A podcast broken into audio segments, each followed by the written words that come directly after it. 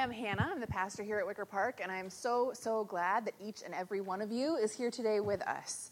Uh, you in who God made you to be, you in all of who you are, you who is on a journey of learning who you are, of figuring it out.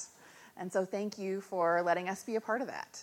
Um, in particular, we will be baptizing Ronan Lynch today, and so we welcome Ronan and all of Ronan's family, and we're going to be doing that in a little bit. Yay. Um, I also want to say, I just want to thank Brian again for his testimony. He and his family are headed off to the Cubs game. Um, but uh, I, it was, we talk a lot about mental health at Urban Village, but it was still a surprise to me when we did that panel with those therapists and mental health professionals, what a difference it made. Um, I would say I had dozens of people in the weeks after that come up and tell me about something they hadn't told me about before, ask for a referral. Um, and I, have been thinking on that because I think part of it is uh, it helped remind everybody that therapists are people. So if you have had an encounter with one who was a real weirdo or who hurt your feelings or who said something that was not helpful, they're not the only one out there. Keep on looking. If you need help, if you want help, if you just want a third voice to like talk some stuff over with to see where you're at, um, mental health professionals can be pretty great, and they're humans like the rest of us. So don't let one ruin the whole barrel for you. Um, and if you ever want to talk to somebody, we have plenty of folks in the community to do that. So. Uh, thank you, and if you would, if you're the praying kind, please pray with me. God, you are so good, and you are so various, so many. We thank you for all of the people that you have made, each one a particular gift, each one different, and yet each one of us all a part of you, a part of this wonderful, gorgeous community that you are making. God, help us to get to know ourselves better and more clearly with honesty and strength. Help us as we get to know ourselves better to have more grace and understanding of others in relationship. And God, be in our words and our actions today. And if ever we should have words or actions that fail you or fail others, help us to get right up again and start over as Jesus did. In Jesus' name we pray. Amen. So, a little background we're currently in the middle of a sermon series on something called the Enneagram, which some of you may have heard of and some of you may not. Uh, it's an ancient personality typing system used uh, by Sufis in the Middle East, by North African monks, um, by folks all throughout a variety of places and times um, that seeks to help us understand our basic motivations. What drives us? What are some of the automatic things we do in relationship with others and in relationship to the world that we might not even be aware of? Um, what scares us, what helps us, uh, what uh, improves us, what is great, what is hard about being who we are. And the way that it works is that there are nine types uh, named by nine numbers. One, two, three, four, five, six, seven, eight, nine and being a higher number isn't better or worse. They're all, oh, yeah, okay? They're all just ways of thinking about who we are. Each one a description of a kind of way of interacting with the world that in reading it you might find recognition. Recognition or a new way of thinking about some of your automatic behaviors that might help you as you name them to grow more deeply into them in a way that is helpful to you in living a healthy, um, faith filled, beloved, and loving life. And in that sermon series, I want us to, to recognize and honor there is a 10th type, which is I hate personality tests and I think they're dumb, right? And like that's fine. Many of you may be feeling that doesn't make any sense to me. I don't like putting a label on myself. I don't like putting a label on others. Totally a great way to be.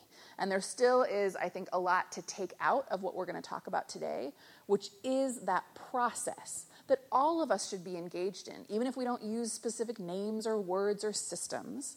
The process we should all be engaged in of getting to know ourselves better. Because it's in knowing ourselves better that we come to know God better.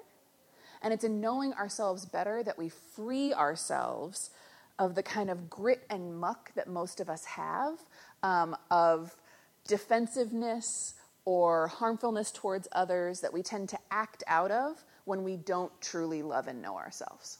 There's a lot of crud that humans have come up with to put between ourselves and loving ourselves and loving each other. And the process of getting to know yourself is just like slowly chipping away at the crud. And we're all in it together. Amen? Okay. So, Enneagram specifically um, has the nine types, and they're divided into three triads, each of which um, has a different theme. And today we're thinking about one that's really good for this topic, which is the shame triad uh, two, three, and four, type two, three, and four, because they all are very concerned about identity.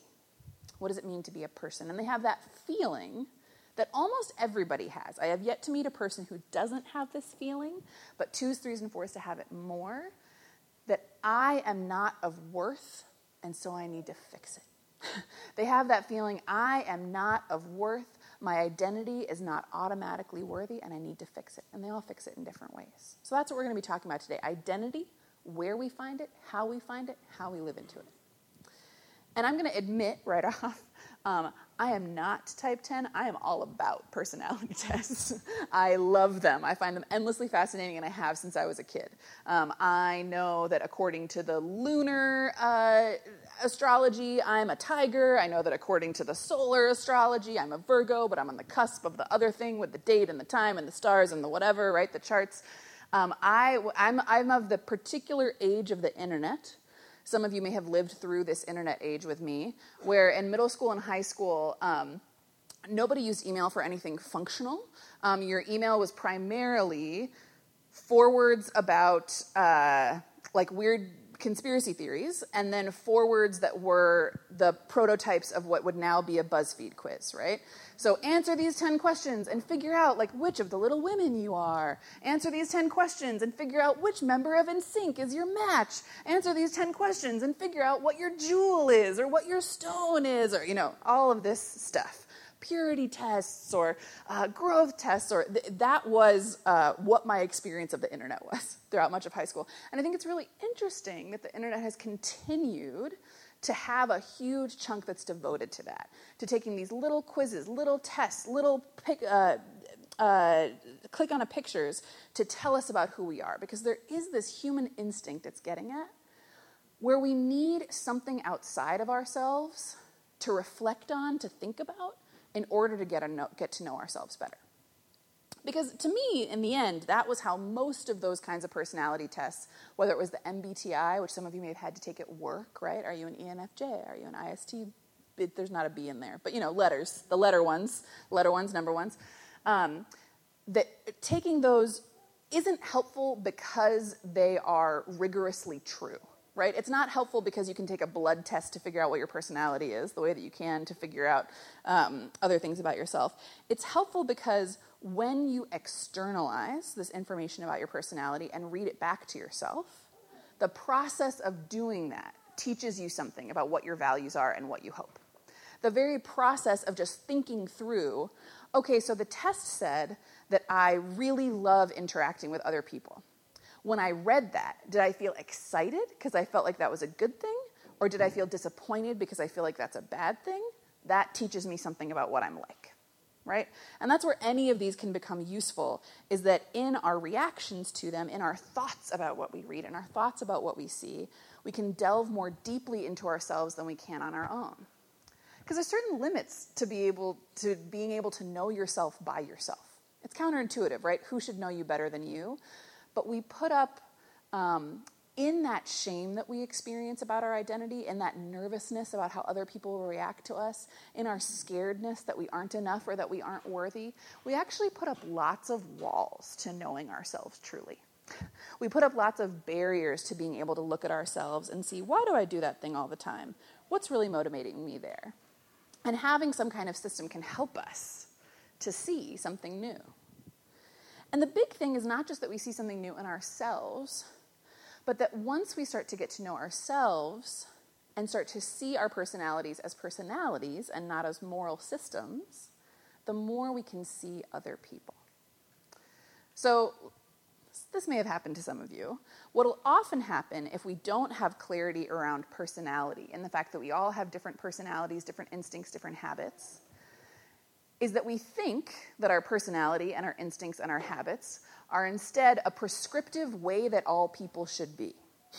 and then when other people aren't like us, don't share our instincts, don't share our habits, It just makes us really mad and we think that they're doing something wrong. so, does anyone have, ever had the experience in a relationship or at work? Maybe you're the person who, in your personality, is an attentiveness to time and space. Order really matters to you, and ordering things comes really easily to you. You show up on time, you fill in the spreadsheet, right? Like, this is a part of who you are. And then somebody else that's not a part of their giftedness. That's not a part of their personality. What is a part of their personality is spontaneity or joy or energy, right? And they're kind of like always getting excited. They're in the middle of the meeting, they get excited about another meeting, they walk over, they show up a half an hour earlier, they show up an hour late. If you aren't attentive to personality, right? To here's who I am and I love it, and someone else might be different and I can love that too, that's going to present to you as them being terrible because they don't care about time the way that you do and they are being disrespectful to you, right? That's going to present to you as them doing your personality wrong as opposed to them doing their personality right. um, the, the less attentive we are to who we are, the more um, cruel we can become about who other people are because we haven't gotten comfortable with the fact that people are different and that's a part of the joy of human life. We continue to assume that there's one way to be, and if it's ours, it must be others. I, I think that's a little bit of what is happening in this story of Mary at Bethany anointing with oils Jesus before his death.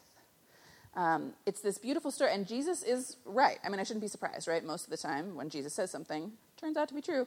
Um, but Jesus is so right that this story has continued to be told over and over and over again of Mary anointing him in this home, spilling out oil from an alabaster box, expensive perfume all over him. We have told that story over and over and over again, and we've told it with a lot of different purposes and a lot of different interpretations.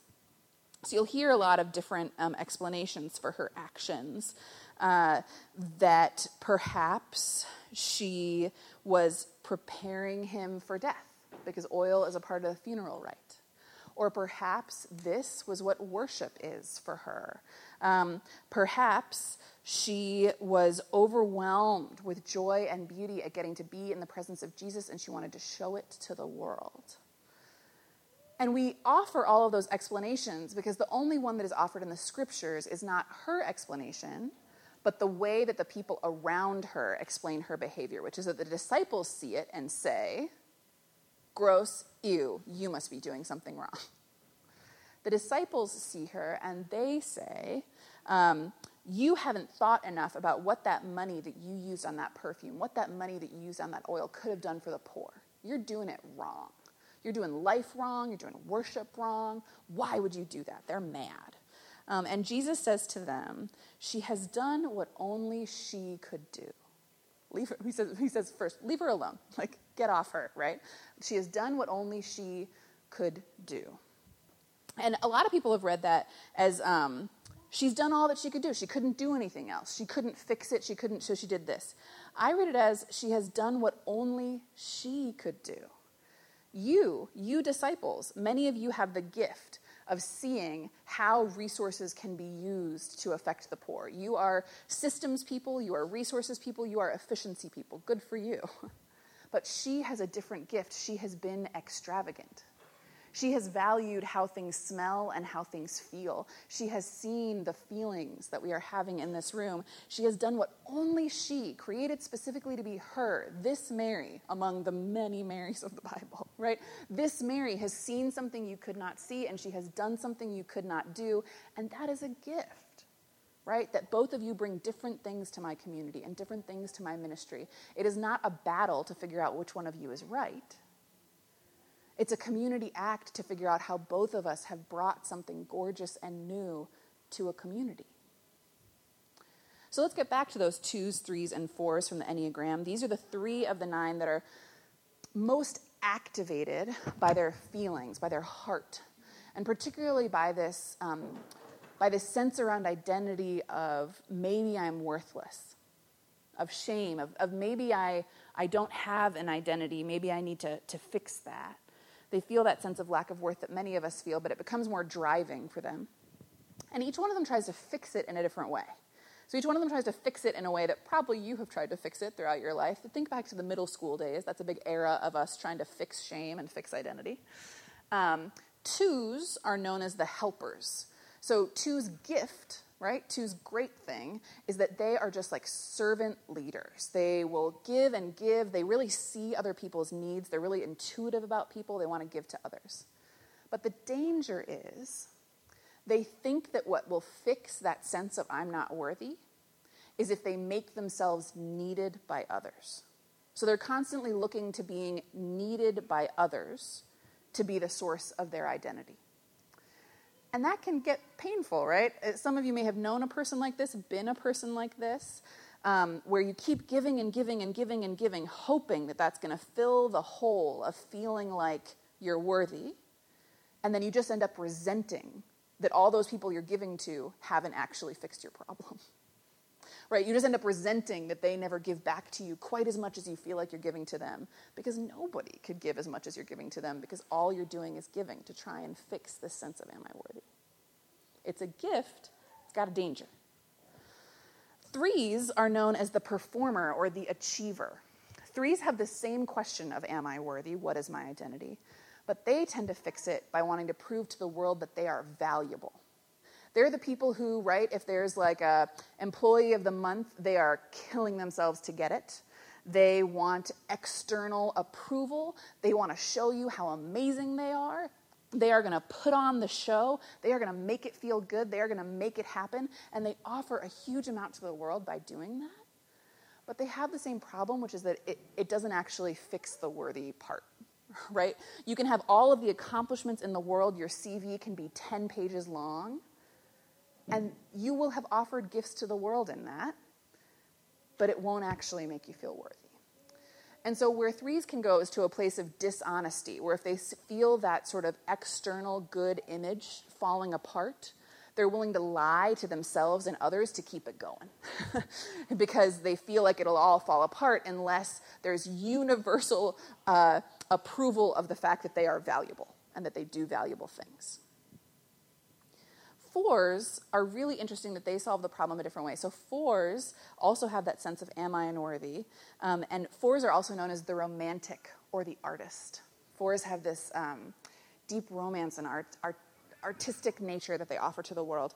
They're the most likely to just sort of um, like dwell in the sense of worthlessness and like listen to a lot of the cure you know and like have that sort of oh i am it is so hard for me to feel unworthy and they like um, and the gift of that is that they're deeply emotional and they tend to show the people around them how to value and love those emotions and they can't be talked out of their feelings which so many of us can and so they offer this gift to the world of that and they think that they're going to fix the problem of worth um, by being special, right? So twos want to be needed, threes want to be valuable, fours want to be special. I am unique, I am different, no one else is like me. That's what'll prove I'm worthy. Um, and so they tend to sometimes even distance themselves from other people in this effort to prove I'm different, I'm unique. Now, from a lot of fours, we get some of the greatest art in the world because in their drive to prove themselves special, they also prove less um, constrained by the expectations of the world, and they put beautiful things out into it. But they also haven't solved the problem. Seeming special also doesn't fix the worthiness issue. And so, all three of these, like every person, like every personality, have huge gifts to offer the world that you might not have right? Because if your personality is different, it might be amazing to think about what it would feel like for that to be your mind, for those to be your habits. It might feel like another universe to hear about some of these how uh, some of these other folks are thinking about things. But we need them because the world needs all of us. It needs all of our personalities. It needs all of our gifts. Being different is the problem. The way in which you are different, the particularness of you, is a gift to the world that God made. The problem is when we think that these habits, these practices, these things we do instinctively are the cause of our worthiness, when in fact the worthiness comes first. The things that you do, those things that are instinctive to you, are important and beautiful, and you should embrace them. But they aren't the cause of your identity. Your identity is beloved by God. and it comes first. You don't do these things to prove something. You do them once you already know I am who I am, I am good, and I am loved, and so I'll act out of that sense of knowing I'm worthy. When you're doing that instinctive stuff to try and prove it, you only end up in a big, long, dreaming circle of becoming less and less convinced and less and less connected to the people around you. Because you're so distracted by trying to prove to them who you are, you never actually can show them who you are. This is where most of us, where personality comes in. It's not good or bad, it is something that has enormous potential. Who we are is worth knowing because God made it for a purpose and it's awesome. But who we are is also never, ever going to be what we do. We're human beings and not humans doing. And so you have to remember in those moments that what matters to, about you most is not any specific thing, but just that you are. And if you can remember that first, then whatever comes from there will be good and lovely and beautiful and nourishing. Do I know anyone who has gotten there 100% of the time? No. No one is ever fully confident, fully acting out of love only, love for themselves and love for others. But we can get a lot closer than most of us are. Every time we learn a little bit about ourselves and our instincts, we learn to have a little more grace for others and their instincts and a little more appreciation for all of the difference that we bring to the world. And in that, we learn to have a lot more appreciation for God. Because the most amazing thing, right, about me being someone whose instinct is to fix, but you being someone whose instinct is to observe, is not that one of us is right, it's that God contains both. And that is really, really amazing. And so, the better you get to know yourself, the more you can live into being the most loved and loving version of yourself.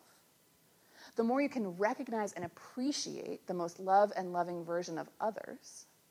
And the more you can begin to commune with a God who is incredibly all of the things, all of the time, all at once and you get to be a part of it. Our identity is in this God who has made us to be both particular and a part of a community that is all the things. And we are so, so grateful for that. Amen? Amen.